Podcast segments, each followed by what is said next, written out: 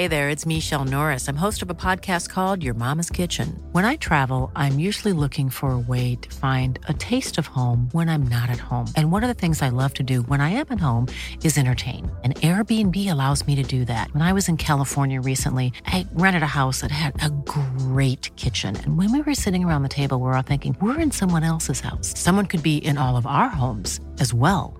If you have a home, but you're not always at home, you have an Airbnb. Your home might be worth more than you think. Find out how much at airbnb.com/slash host.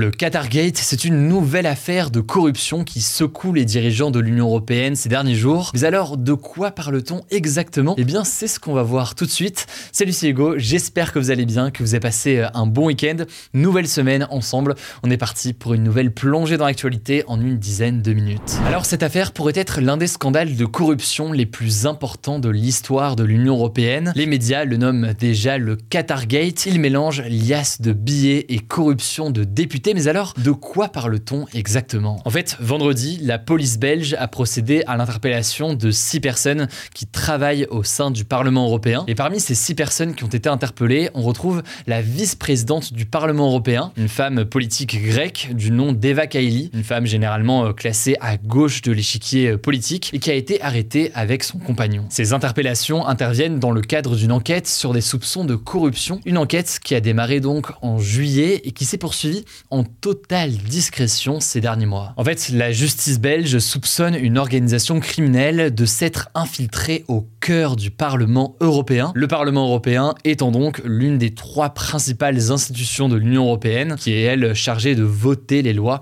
à l'échelle de l'Union européenne. Le truc, c'est que cette organisation criminelle pourrait être liée à un État. La justice belge évoque un pays du Golfe qui tenterait d'influencer les décisions économiques et politiques du Parlement européen Concrètement, la justice se demande si certains députés européens qui siègent au Parlement ont reçu des pots de vin, donc de l'argent ou des cadeaux de la part d'un pays pour s'assurer d'avoir leur soutien au Parlement. Il faut bien noter que la justice belge ne nomme pas explicitement le Qatar, mais en fait les soupçons sont dirigés vers ce pays puisque la vice-présidente du Parlement européen, Eva Kaili, s'était rendue au Qatar début novembre, juste avant donc le début euh, de la Coupe du Monde. Or, eh bien, à son retour du Qatar, le 21 novembre dernier, avait tenu un discours dans l'hémicycle du Parlement européen, un discours dans lequel elle vantait le droit du travail au Qatar, estimant que le Qatar était, je cite, un chef de file en matière de droit du travail et que les Européens n'avaient aucune légitimité à leur faire la morale. Tout s'est donc accéléré vendredi lorsque la justice belge est arrivée au domicile d'Eva Kaili pour l'interpeller. Et selon le quotidien belge L'Echo, elle aurait été arrêtée en flagrant délit puisqu'en fait les enquêteurs auraient trouvé lors de son interpellation beaucoup d'argent en liquide chez elle, notamment 600 000 euros dans une valise selon euh, la police belge. Et au passage, pour ceux qui se demandent, c'est ce qui a fait qu'elle a pu être arrêtée malgré l'immunité parlementaire qui en théorie empêche des poursuites judiciaires contre des élus. Là en l'occurrence, dans le cas d'un flagrant délit comme celui-ci, eh bien l'arrestation est autorisée. On peut par ailleurs noter que les enquêteurs auraient interpellé le père d'Eva Kaili alors qu'il transportait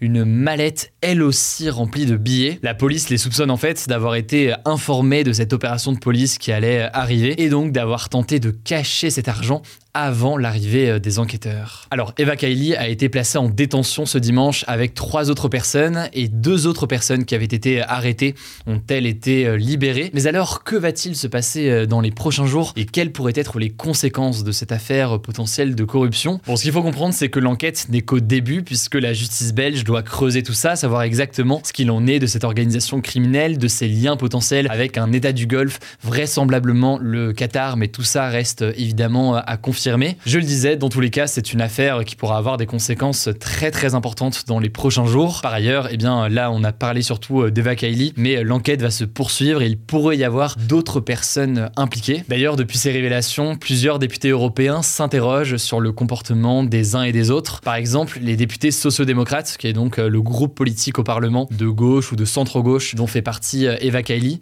sont particulièrement visés depuis quelques jours, car lors d'un vote il y a quelques semaines qui visait à condamné les violations de droits humains au Qatar, eh bien ce groupe avait euh, décidé de voter contre. Alors forcément, hein, tous les pays européens se retrouvent affectés, mais ce scandale touche particulièrement la Grèce, pays d'origine donc euh, d'Eva Kaili, et qui est particulièrement mise à mal dans cette histoire, je pense que vous l'aurez compris. Son arrestation vient encore plus fragiliser la politique grecque, déjà régulièrement touchée par des problèmes de corruption depuis plusieurs années, et cette affaire vient forcément rajouter un élément. Bref, quoi qu'il en soit, vous l'avez compris, on n'est qu'au début de cette enquête, on verra ce qu'il en dans les prochains jours, certains médias aussi révèlent des informations. Évidemment, je vous tiendrai au courant dans ce format des actus du jour, mais aussi dans les posts qu'on met sur Instagram chaque jour. Et je vous laisse tout de suite avec Blanche pour le reste des actualités. Merci Hugo et bonjour tout le monde. On commence avec une première actu et c'est plutôt trois infos en une. Il y a eu pas mal de changements au sein des partis politiques en France ce week-end et on va faire un petit tour d'horizon de tout ça. Première chose, le parti de droite Les Républicains a élu son nouveau président ce dimanche. Il s'agit du député des Alpes-Maritimes Éric Ciotti,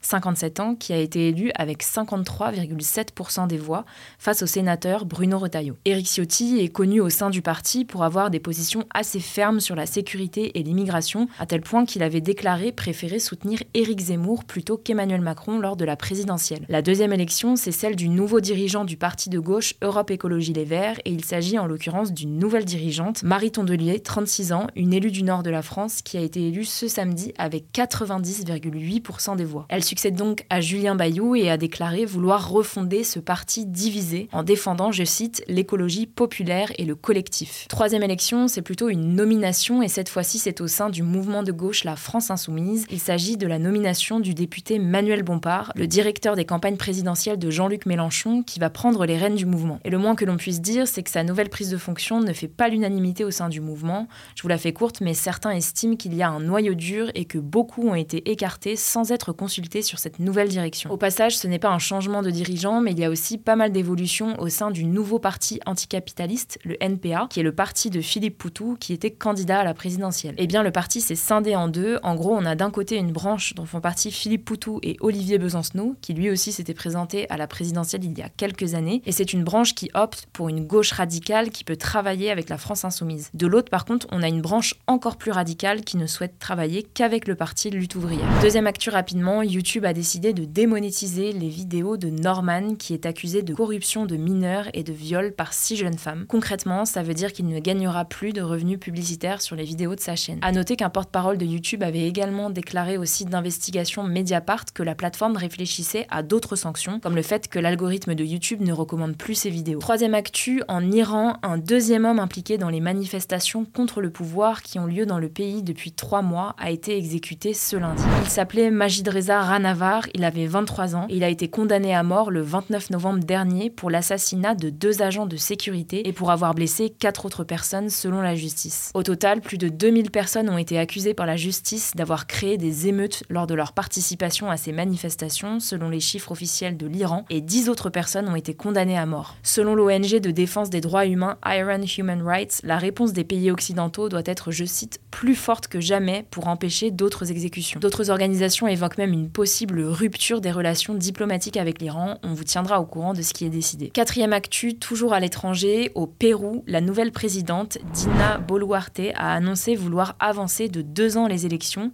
qui auraient donc lieu en 2024 et plus en 2026, après des manifestations qui ont fait deux morts et plusieurs blessés. En fait, si vous n'avez pas suivi, de nombreux Péruviens réclament depuis quelques jours la libération de l'ancien président, Pedro Castillo, qui a tenté de dissoudre le Parlement la semaine dernière alors qu'il était visé par une procédure de l'opposition pour le renverser. Du coup, pour calmer la situation, Dina Boluarte a donc annoncé vouloir avancer la présidentielle et elle a également annoncé la mise en place de l'état d'urgence dans les zones les plus affectées par les manifestations. Là encore, on vous tiendra au courant. Cinquième actu, et c'est une précision sur l'annonce de la gratuité des préservatifs pour les jeunes de 18 à 25 ans la semaine dernière. Eh bien, sachez qu'ils seront également gratuits pour les moins de 18 ans. Vous pourrez donc vous en procurer sans rien payer directement dans les pharmacies.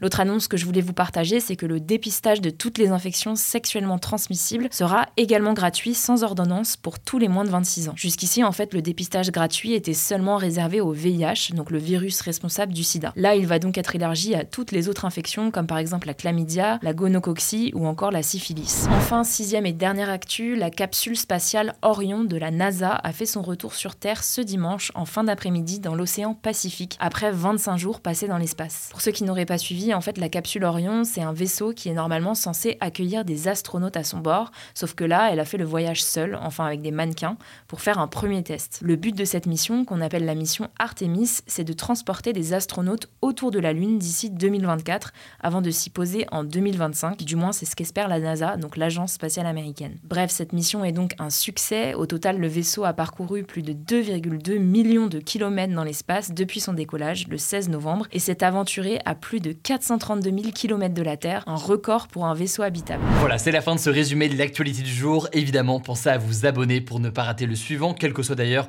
l'application que vous utilisez pour m'écouter. Rendez-vous aussi sur YouTube ou encore sur Instagram pour d'autres contenus d'actualité exclusifs. Vous le savez, le nom des comptes, c'est Hugo Décrypte. Écoutez, je crois que j'ai tout dit. Prenez soin de vous et on se dit à très vite.